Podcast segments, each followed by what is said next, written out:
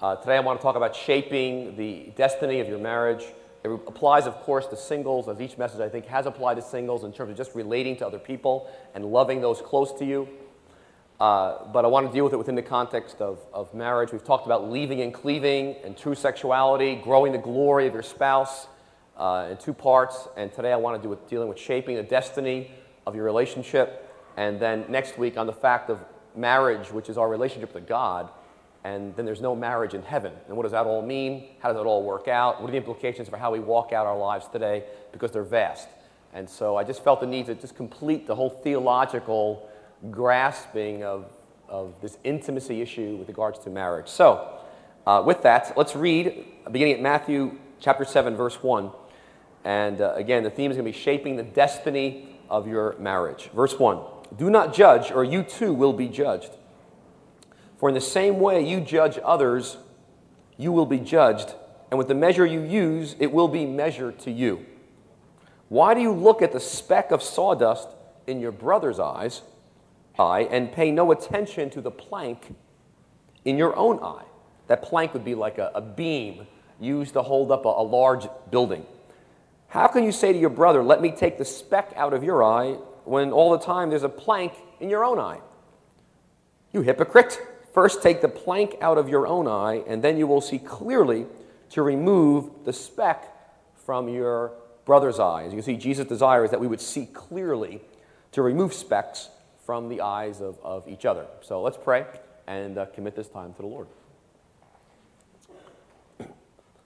Lord Jesus, we thank you for uh, your words, which resound through the corridors of history.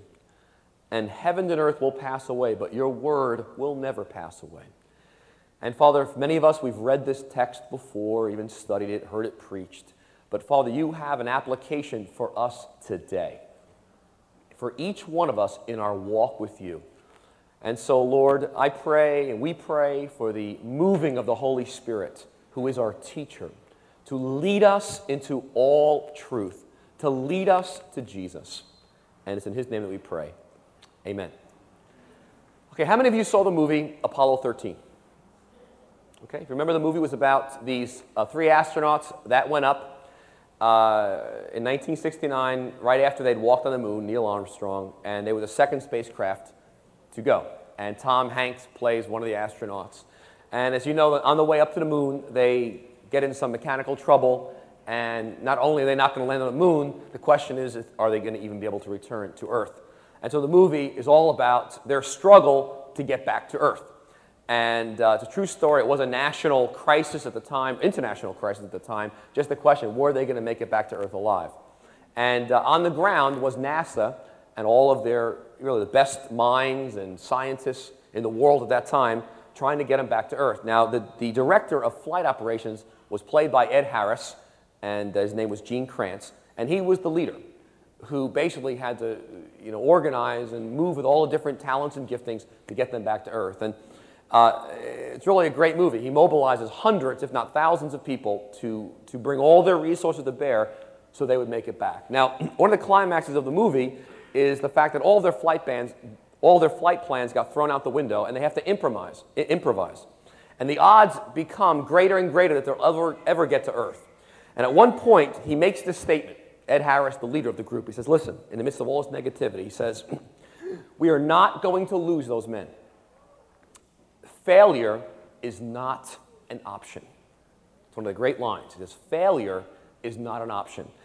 And so, as all the negatives in the movie grow, and the fact that it doesn't look like they're going to make it back to Earth because of a typhoon, because of these heat plates, whether they were going to explode, whether the shields would hold up, whether their parachutes would be frozen, and, and, and just such negativity in the press as well as within NASA itself, whether they'd ever make it home alive. But his comments at the height of negativity was this with all due respect, he says to one of the other leaders, I believe this is going to be our finest hour. And so he brings all the resources to bear to make this thing succeed and they eventually get home. It's a great, great movie, great, great story. But his position that failure is not an option is, is an example of what true leadership is, what it truly means to be a warrior. As you look at marriage and we look at what marriage is, that is the warrior spirit with which everyone is to take into going into marriage as singles or being a married couple the fact of failure. and I mean failure, not just divorce, but failure in terms of even living a level of uh, relationship that is not godly. Two parallel lives without great intimacy is not God's intention. And to say, no, failure is not an option, and we're going to bring every resource to bear to make this thing be what God intends. And that's what God's calling us to. And so I want to talk to you about this whole shaping the destiny of our marriage, and really just two simple parts based on this text. The first is this that it requires, in fact, these two critical issues, uh, our grasping of them will affect the growth curve of your marriage if you're married here today, whether it's a positive one or a negative one. And the two issues are this it's a willingness, number one, to be repentant. Number one is just a willingness to be repentant. And I'll talk about that, what that means. And the second is a willingness to do good. And I'll talk about what that means. All right, so let's just kind of step back for a minute and let me give you some context to this Sermon on the Mount passage. Remember, we talked about God made us to have perfect fellowship with Him. Before there was sin in the world, Adam and Eve had, had a perfect relationship with God. They had a perfect relationship with each other. Total vulnerability, total nakedness. Can you imagine relationships where there's no conflict, no tension, no double meanings of what someone says, no struggles? They had that kind of total nakedness, total vulnerability with each other. They had a perfect marriage, they had a perfect relationship with God. But then they disobeyed God, went their own way, sin enters, the, God re- releases the curse, which was uh, really a discipline based on their rebellion. And now there's, instead of a perfect relationship with God and with each other, there's shame, there's conflict, there's embarrassment, there's negativity, there's blaming, there's killing of each other with words. And uh, God releases the curse saying this Number one, all of your relationships from now on will be marked by sin. Relationships will be a struggle. Genesis 3, verse 16. Women will want to control men, men will want to control, dominate women, and there'll be now a battle within all marriages. And not only that, but work will be marked by battle. Just working, no matter what your job is, even your success in any job, any pursuit, will leave you with a feeling of futility, the sweat of your brow, the sense of emptiness. This doesn't fully satisfy me. And that's called the fall, the curse. And, and uh, the purpose of that from God was not that we get angry, not that we'd run away, but that we would, we would be broken by our sin and broken by our pain in life as we walk through life. And that breaking from our sin would drive us to our need for a Savior. That was God's purpose. And in, the pain that we all experience in life would be to, that we'd surrender to the gospel. We'd be broken by our sin and surrender to God. So that's why marriage was the place of the first sin, and there is no marriage that is not marked by great pain. But at the same time, in marriage, there's opportunity for great joy. And God's heart is that we would break through kind of living a plateaued life into really what He has for us. So, the two issues I want to go into today are this. One is the willingness to repent, number one. And the second is if you're going to shape a destiny in the future, it's going to be a willingness to do good. Let's do one part at a time. Verse one, it says, Don't judge. Don't you love that? Do not judge, or you too will be judged. Now, when it says don't judge, let me just say what it doesn't mean. It doesn't mean that you don't think. It doesn't mean that you don't have discernment. Because all, there are a lot of other commands in the scriptures about beware of false prophets and rebuke sin and restore those who are falling away. And so we're called to, to make discerning judgments. We are called to do that. But when he says, don't judge or you too will be judged, uh, he's referring to a spirit and an attitude that's not done the prior work of being willing to be repentant. Okay, so, but he is saying this that your relationship with other people has a direct relationship in your relationship with God. He says, Don't judge, or you too will be judged. With the measure you judge, it will be measured back to you. What he's saying is this, okay? The way you treat people is the way God will treat you. It's pretty heavy, isn't it? Blessed are the merciful, for they too will receive mercy. There's a direct relationship with your relationship with people and how you treat and view people and how God views and, and treats you. So, it's saying this. Think of a cup. This is a glass of water I had today, okay? This is a pretty good sized cup it says, verse 2, with a measure you use, it will be measured to you. So, for example, if you look at people and your, your cup doesn't have a lot of mercy in it, say you have a very small cup of mercy for people, and you tend to be a little bit on the judgmental side or the critical side, Here's what God says. With the measure you, Jesus says this, with the measure you use, so your cup is small, you have just a little bit of mercy for people. Well, let me tell you something, says Jesus. That's how big God's cup is going to be towards you. Isn't that, that's heavy, isn't it? So if your cup is a little, Lord says, well, that's how God's cup's going to be measured to you. It'll be little too. But if you have a lot of mercy, God will have a lot of mercy for you too. Sounds scary, doesn't it? And a lot of silence here. But here's what Jesus is pointing out. He says, listen, before you take the speck of sawdust out of your brother's eye, what does he say first? Take what out of your own? The log, the beam. And he's saying that basically we overestimate other people's faults and we underestimate ours. You know, we think our sins are bite size. We don't realize they're really the size of an elephant. You know, I mean, they're, they're gigantic. And uh, that we, we, we, few of us see the sin problem correctly as it really is. It distorts our, our understanding. And so many of us are very eager to help out. Hey, Howie, let me help you out here. I see some sawdust. And, and we're very eager to, to serve people by taking sawdust out of their eyes. Now, the amazing thing, it's really the most perceptive ones among us, and often very gifted ones, who tend to be the ones most eager to take sawdust out of everybody else's eyes. I know that doesn't apply to you, but others in this place. And, and very perceptive. And this, I mean, look around you. I mean, do you see sawdust? Some of you see large beams all over the place. I mean, you, are having trouble seeing me because of all the logs up front here, you know. But Jesus' concern is this, is that we assess ourselves different. We don't assess ourselves correctly. We, we don't analyze ourselves properly.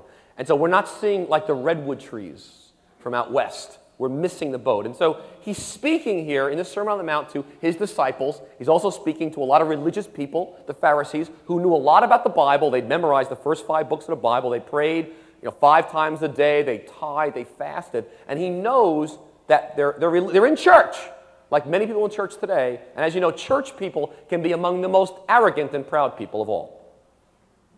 And he knows the Pharisees are condescending in their attitude. They're very opinionated. They tend to be proud.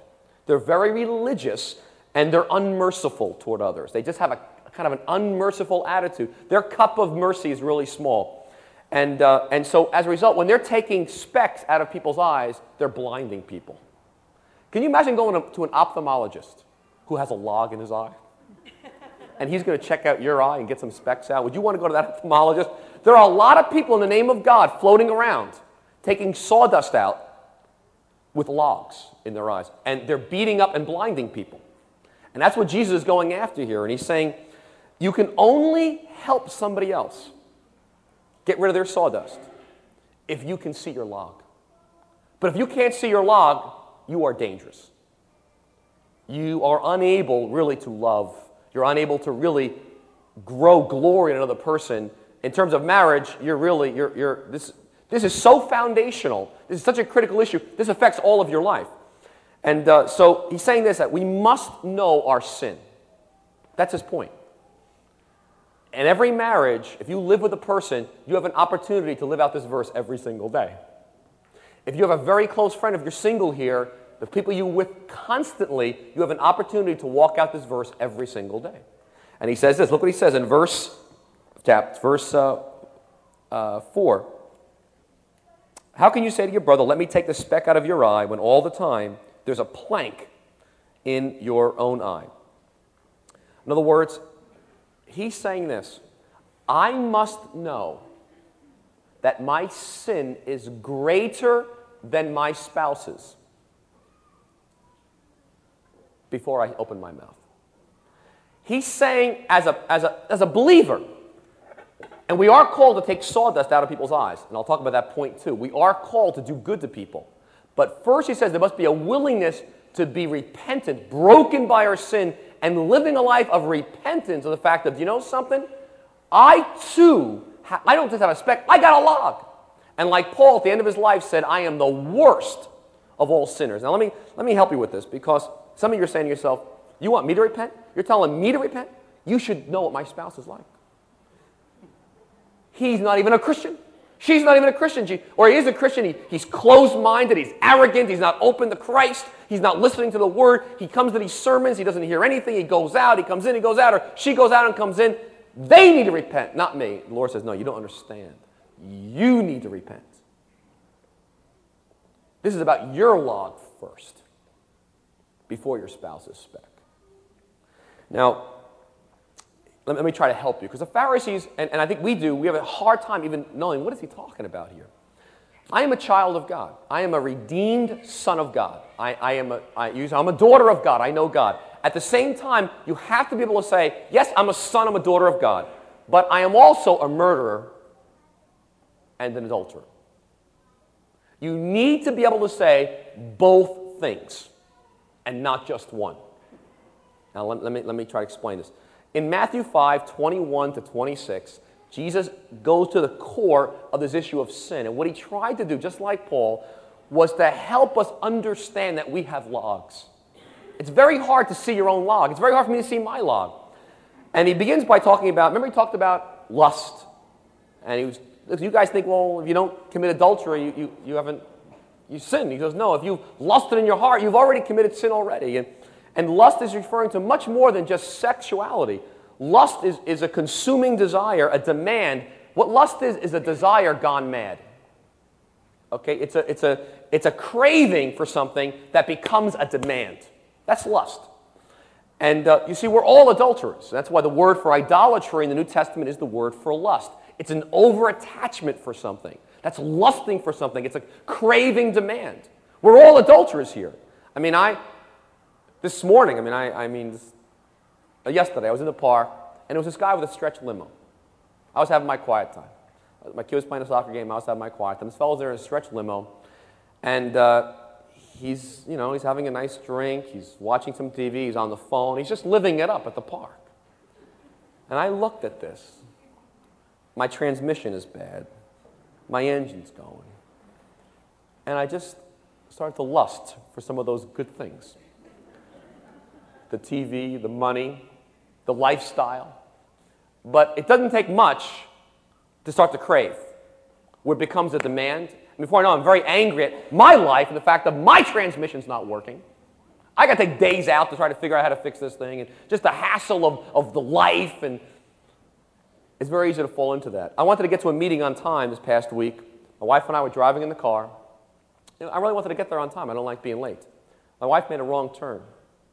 I killed her. I didn't say a word. But my craving to get there on time was so great. Are you following me? I want, it was so important to me that she became unimportant.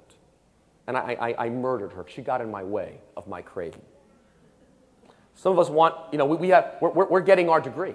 We're getting another, we're getting our master's right now. We're getting our PhD. And we crave that. And that thing now becomes an idol, a lust. I'm, I'm going to get it and we start clearing things out of the way. And we get angry at things that are in our way. We begin to murder people. You know what? I want to be liked. How many of us want to be liked at work? We want to be liked at school. We want to be liked by our family. And so we end up telling lies. We fabricate, we exaggerate, we, we, we all kinds of things because we crave people thinking good of me. And so that's more important, really, than God. We don't ever think it or say it, but the truth is that craving is such to be liked, to not be considered foolish, to not look weak or shameful, that it, it, it, it, it's an over attachment. It's lusting in the New Testament word. It's adultery. I don't see a lot of amens. My, my reputation. Some of us want security in money. We want security in our house, in an apartment, or we want to get married or we want to get divorced. You know, we want this so bad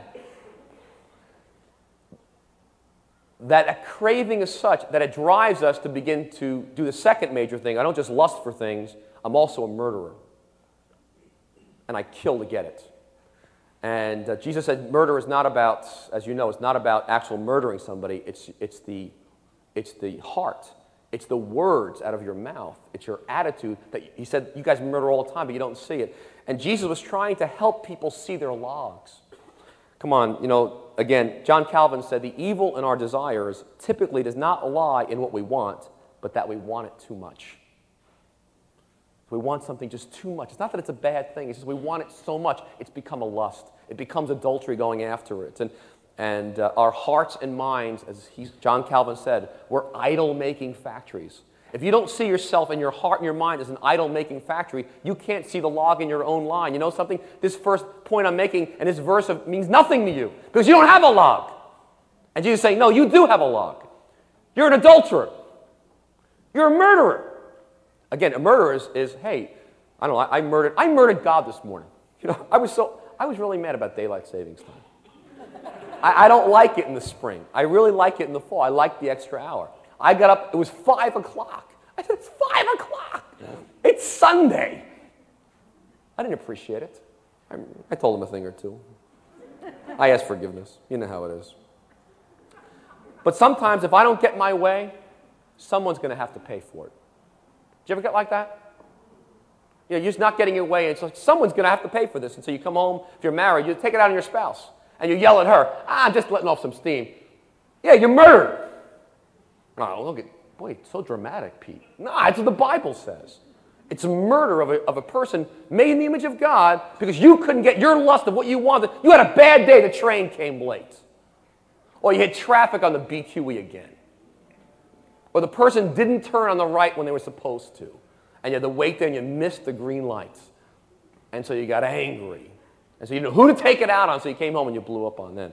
You know, some of us are very good at cutting comments. Some of us are very good at being perceptive at analyzing other people. Some of us are even great at withdrawing. We say nothing. And so we kill by our silence. And we murder. You see, I don't know if you ever thought about how much Paul is always harping on sin. Romans, Galatians, Romans 1 to 3. I mean, most of us don't read those chapters very often because they're depressing. because Paul is stripping away all of our illusions. Most of us like to live as if we're asleep. We live asleep in the illusion that everything's okay. I'm really not that bad. I mean, look around. Look at God. Look at these people. I'm not that bad. I mean, these people, maybe some of them I'm all right. I mean, I didn't kill anybody. I'm murder and adultery. I mean, Lord, it's really. He- and, and many of us live our lives. And so Jesus and Paul, with a vengeance, go at that pretending or that, that kind of sleepiness, and they go at it you know, by the word and the spirit to rip that down and say, no, you know something? You're a, you're a murderer and adulterer. If you will see that, you'll be silenced. In Romans 3, Paul takes you know, he goes, all of sin and fall short of the glory of God. And he, verses 9 to 20, he takes apart your mouth and your ears and your tongue. I mean, he goes every part of your body. Your entire being, he says, has been affected by sin. Yes, you've got a new heart and you're in Christ, but indwelling sin is in you. And therefore, every thought and feeling and motivation and action is affected and tainted by sin. And so, therefore, you're to be silenced. You know, in other words, as you look at yourself, we are to be silenced. That's why the thought of doing penance, I used to do penance. Ever try to do penance? I try to do it all the time, even now sometimes. You know, penance is, is when you say, you know, I feel bad about what I've done, God, I'm going to try to make it up to you. See, if, that's what, if you do penance, you don't understand sin. Because if you understand your sin, you're silenced. You're just you're, you're, you're silenced. You're like, oh, I'm done. I'm done. What am I, what am I going to say? What am I going to do? That's seeing the log in your eye. That is not a one time experience like Richard had here. That is a life. That is a life, like Paul was able to say at the end of his life in 1 Timothy 1 I am the worst of sinners. I murder and I'm an adulterer. I am silenced before God. And therefore, I am willing to live repentantly. Now, I don't know. This is hard work, isn't it? I mean, this is, this is hard. I mean, I'd rather sing songs than celebrate Jesus. So every time you see a wedding, you see a bride and a groom beautifully dressed, you say, wow, there are two glorious creatures made in the image of God. At the same time, these are two rebellious sinners who, except for the grace of God, are going to live only for themselves and their own interests and their own concerns. And in their blood is rebellion. And so you've got to hold both of them at once. And uh, the Pharisees just didn't hold the other one very well. But the purpose of this focus on sin and brokenness was so of Paul and Jesus was to drive you and to drive me to say, I need Christ. It was to drive you to surrender to the gospel. I'm silenced. What am I going to do? You see, one of the key moments in, my, in our own marriage, my wife and I, was a willingness to repent. Now, we, we, we repented over some things, but was a willingness to repent of the idolatry in our own marriage of things that we weren't willing to acknowledge as idols, that were hindering us from following what God had for us as a couple. But to finally come to a place that called this these idols, these cravings that were in God's way, idols, was very difficult. We did not want to hear it. You see, I don't know about you, but to admit reality is really tough. To admit reality of what's really going on inside my heart. Really, where am I before God? Many of us have aces in the hole, you know, hidden things that we think God doesn't see or nobody sees. God knows. But the first thing about shaping a destiny and a future in marriage or in relationships is a willingness to be repentant. For some reason in the Christian life, many folks are repentant for a while and then all of a sudden jump into the other lane and become religious. Because it's painful to live wrestling with my heart before God, getting alone with God where he, the Spirit can do the work, getting in the Word of God where the Word can do the work, having people in my life that love me enough to tell me the truth and say, you know something, Pete? You're a murderer and adulterer. Look what you're doing over here. Because I like to surround myself with people who say all the nice things about me. So it takes finding those kinds of people and having fellowship like that that's real and genuine, getting in the Word, asking the hard questions. And you know something? You know what's toughest about this? It's risky to see the log in my own eye. You know why? Because I'm so vulnerable. I'm so exposed. I don't like to be exposed. Do you? There's a proper shame and exposure of saying, oh, what a log I have in my eye. You see, that is the foundation of the Christian life, of loving people, of repentance. You know, the evidence of repentance, the fruit of repentance, is seen in the way you treat people. So Jesus will say, You can do all you want saying you've repented, but the truth is, if the mercy cup you have for people is still small, there's been no fruit of repentance. The measure which you, with, with, with, which you receive mercy is the measure with which you give it out. Remember, Jesus said in, John, in Luke 7 He who has been forgiven little, what's he say? Loves little. He who has been forgiven much loves much. So if you have a hard time, if you love little, Jesus says, You've been forgiven little. You've not seen your sin.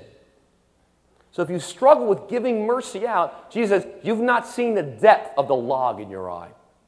You've not seen the fact that you are a murderer and an adulterer. You've not grasped the heart of the gospel, the very first step, which is who you are before God. You should be silenced.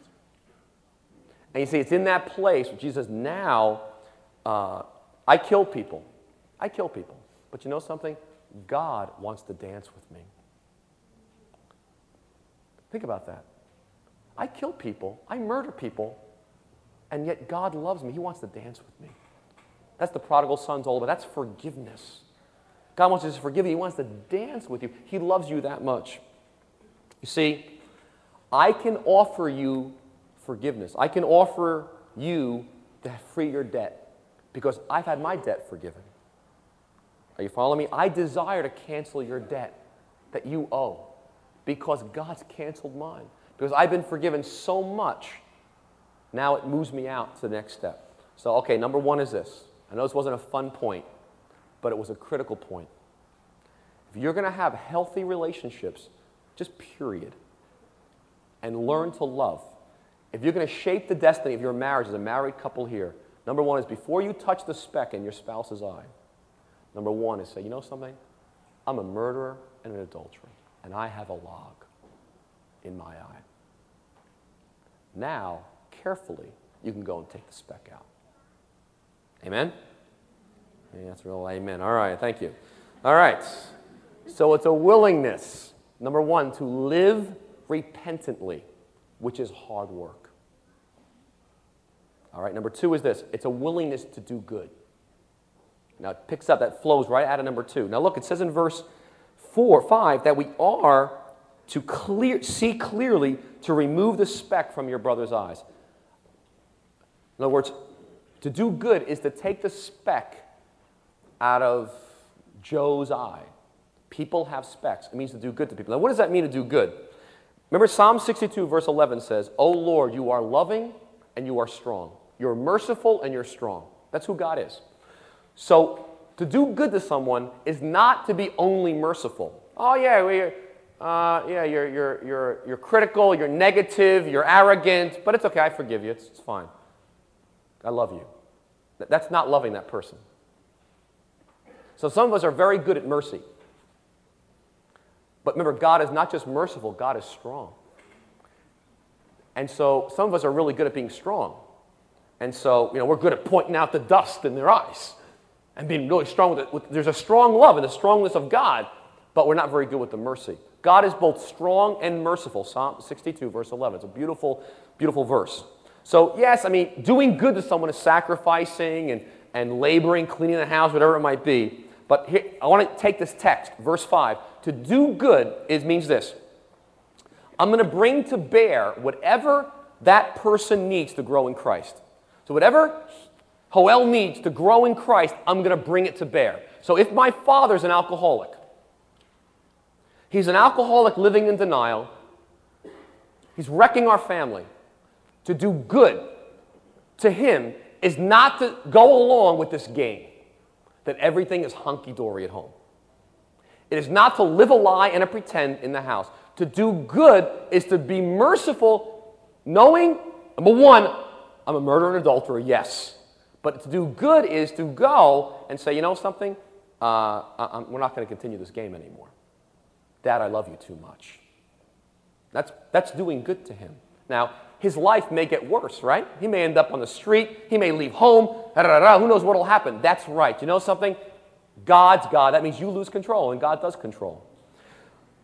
In other words, if you love someone, you will go to war against the evil in their lives. If you love them. To say nothing and do nothing is not doing good to them. To not take the speck out of their eyes is not loving. Do I hear an amen for that? In other words, it's saying to someone, I'm not going to run away from you. I'm not going to fight with you. But I'm not afraid of you either. And so I'm free to do good to you. I think of Martin Luther King Jr. To me, he's a wonderful example. I, you think of him in the, in the 60s, in the civil rights movement, not nasty, merciful but strong, making a stand for what was right doing good. Gets rejected, gets up and does good again. Gets, gets rejected, gets up and does it again. He did good. Are you following me, everybody?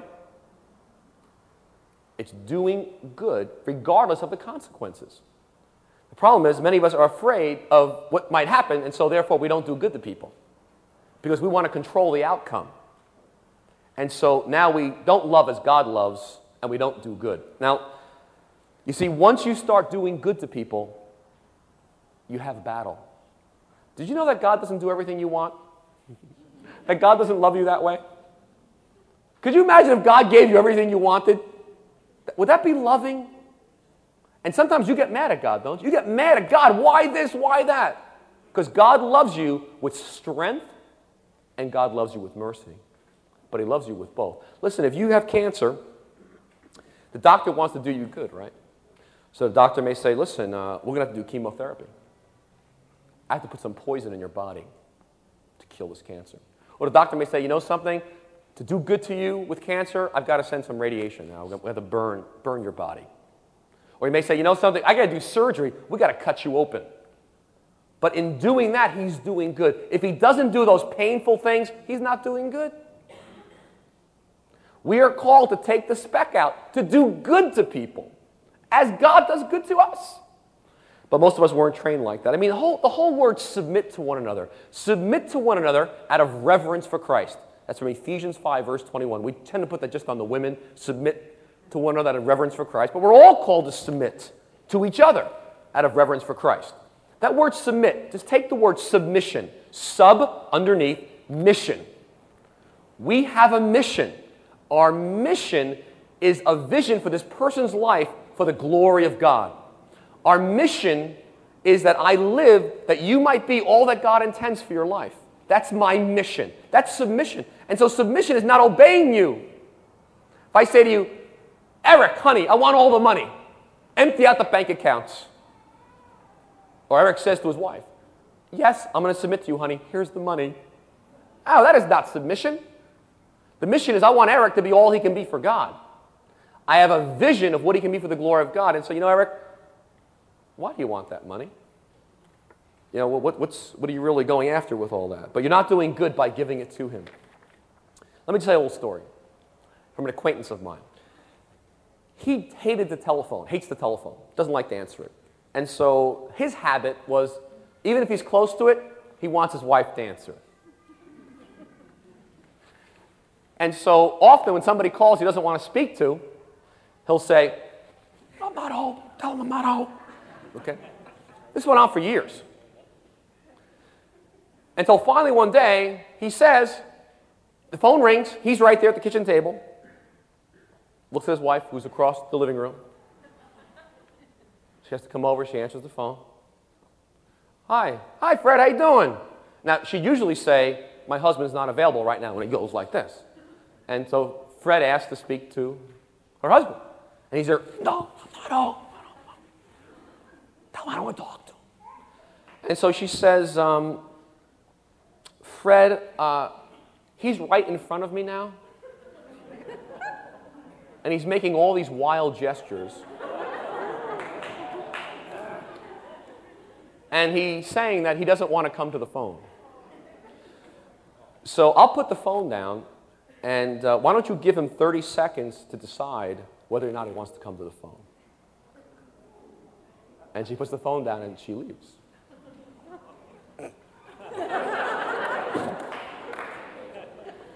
At which point he got on the phone and talked to Fred.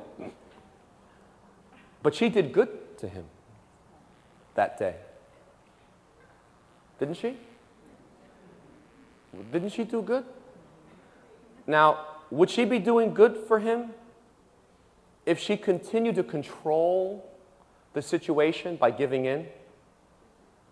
Because once she did that, she lost control. Because his anger now was going to, which it did, he went nuts afterwards. But you see, many of us give in because we're really controlling. We don't want to know, we don't know what's going to happen. So rather than potentially have an explosion, we won't do good to the person. We'll pretend. We won't love them. We won't take the speck out of their eye. We won't love as God wants because we're too afraid. It's too risky. It's too, I don't know what's going to happen. You see, God loves questions. I, you know, I think of this someone says, your spouse says, if you're married, oh, I hate Clinton. He's such a jerk. He's immoral. He's not a believer. So here you are, you're a spouse. You're listening to this. And you say, well, remember God asked a lot of questions? He says to Adam, where are you? God knew where Adam was. He says to Cain, why are you angry? God knew Cain, you know, God knew why Cain was angry. Questions are really powerful. So your spouse starts ripping up Clinton for being a terrible, immoral, horrible, present, he should, da da da. And so you say, honey, every time you seem to talk about the president, you seem so sure that you know he's evil. But you know, it says in 1 Peter, and Peter was writing at a time when Nero was the emperor of Rome. And he was burning Christians at the stake. And Peter says that we're to honor our rulers. Uh, honey, and pray for them. What do you think about that passage? Any thoughts, honey? now, that's doing good to your spouse. That's cultivating and shaping a destiny for your marriage. But yes, you, you say, well, who do you think you are telling me that? Well, I'm a, just a murderer and an adulterer, but you know what I might want to tell you. It's true.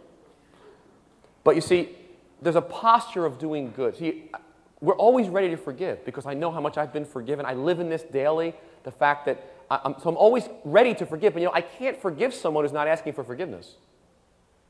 Does God forgive everybody? No, because not everybody comes for forgiveness, so they carry their own sins. So some of us we, we want to forgive but the person's not even asking forgiveness. If your brother repents, forgive him, it says. Well, he's got to repent to be forgiven. I mean, Luke 15, the prodigal son runs away. The father doesn't forgive him until he comes back. But the father's waiting. You see, we have a posture of desiring to cancel all debts. So I, can say to my spouse, there's nothing you can do that will cause me not to love you with mercy and strength. And I'm always desirous of forgiving you. But there's a, there's a, there's a piece for you too. Are, are you following me, everybody? Go with me to Luke 15 for just a moment. I want to just. Luke 15, it's, it's a parable of the prodigal son, and I want to close with this. As time ticks, Luke 15. You see, I can't get into this theme of forgiveness and what it really is. We will, I don't know, another series, hopefully soon. But you see, when there's re- real re- reconciliation, when there's real repentance and reconciliation between two people, there's, there's, a, there's, a, there's, a, there's a festival. There's dancing and drinking. There's a celebration. And that's what happens here. But uh, some of us have very, because we don't want to deal with doing good to people. We don't want to deal with truthful issues. We don't want to disrupt things. And so we never really get to that real point because it's too much hard work.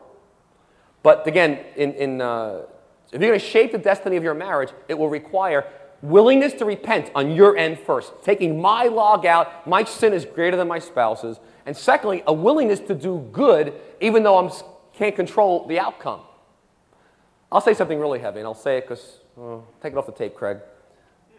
You have to love the person more than you love the relationship to really love them.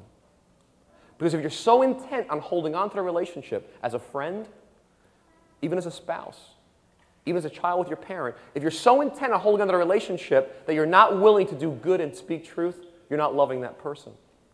What I'm saying is that it's true. That person may hate your guts. For, hopefully, you're doing it in a loving, gentle way. And they may walk out on you. That is true. I mean, who can control that?